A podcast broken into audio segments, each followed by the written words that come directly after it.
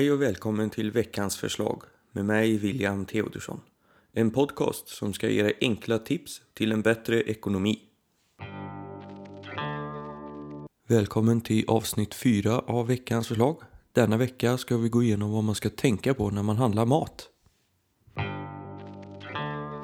Det finns en del saker man kan tänka på för att hålla nere kostnaderna när man går och handlar mat.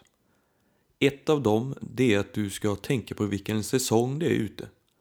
Anledningen till att du ska göra det, det är för att det är en viss, vissa grönsaker och vissa frukter skördas ju en viss tid på året. Och det är när den tiden kommer, skördetiden, som det är billigast för dig att köpa den frukten eller grönsaken i butiken. Samtidigt så får du lite fräschare grejer också, vilket gör att det smakar bättre. Det nästa som du bör göra det är att du sätter ihop en matsedel. Du skriver upp vad du vill äta under en vecka.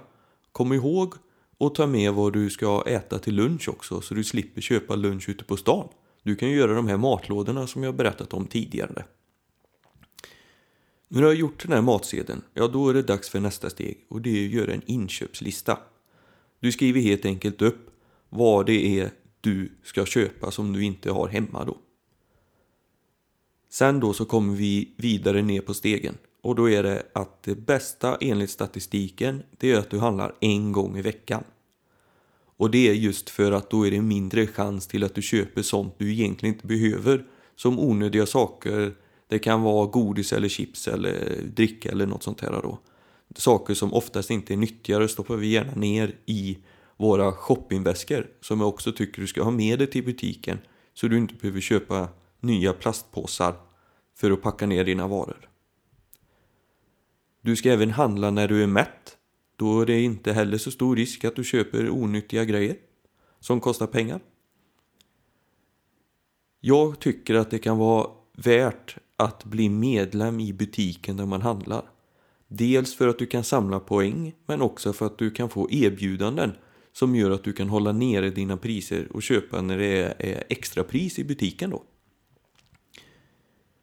Den sista saken som jag tycker att man bör tänka på varje gång man går och handlar i, i matbutiken det är att man ska kolla jämförelsepriser när man handlar. Ett exempel på detta det är att jag tittade upp vad en liter mellanmjölk kostade och det är åtta femtio kronor medan en och en halv liter mellanmjölk av samma märke kostar tolv nittiofem kronor. Då är det lätt att tro att det är billigare att köpa en och en halv liter. Men det stämmer inte. För om du tar en titt på jämförelsepriset så ser du att priset per liter på det stora paketet är åtta sextiotre kronor per liter. Du betalar alltså tretton öre mer per liter men du får mindre mjölk. Så detta är något du bör ta en extra titt på när du går och handlar nästa gång. För i längden så kommer du att spara en hel del pengar på det. För det är inte bara mjölken det är så här på. Det kan vara smör, det kan vara kött, det kan vara vad som helst. Så ta en titt på jämförelsepriset så kommer du kunna spara pengar. Det är ju de här små sakerna som kan göra stor skillnad i plånboken i längden. Så att du har mer över till annat. På bloggen imorgon förmiddag så kommer det finnas en sammanfattning av alla tips. Det kommer även finnas några fler tips om vad just du kan göra för att hålla nere kostnaderna när du går och handlar. Hur mycket pengar tror du att du kommer kunna spara på att tänka på dessa tips? Ett av veckans förslag det är att du tar en titt på jämförspriset när du går och handlar. Det står på samma etikett som priset för produkten.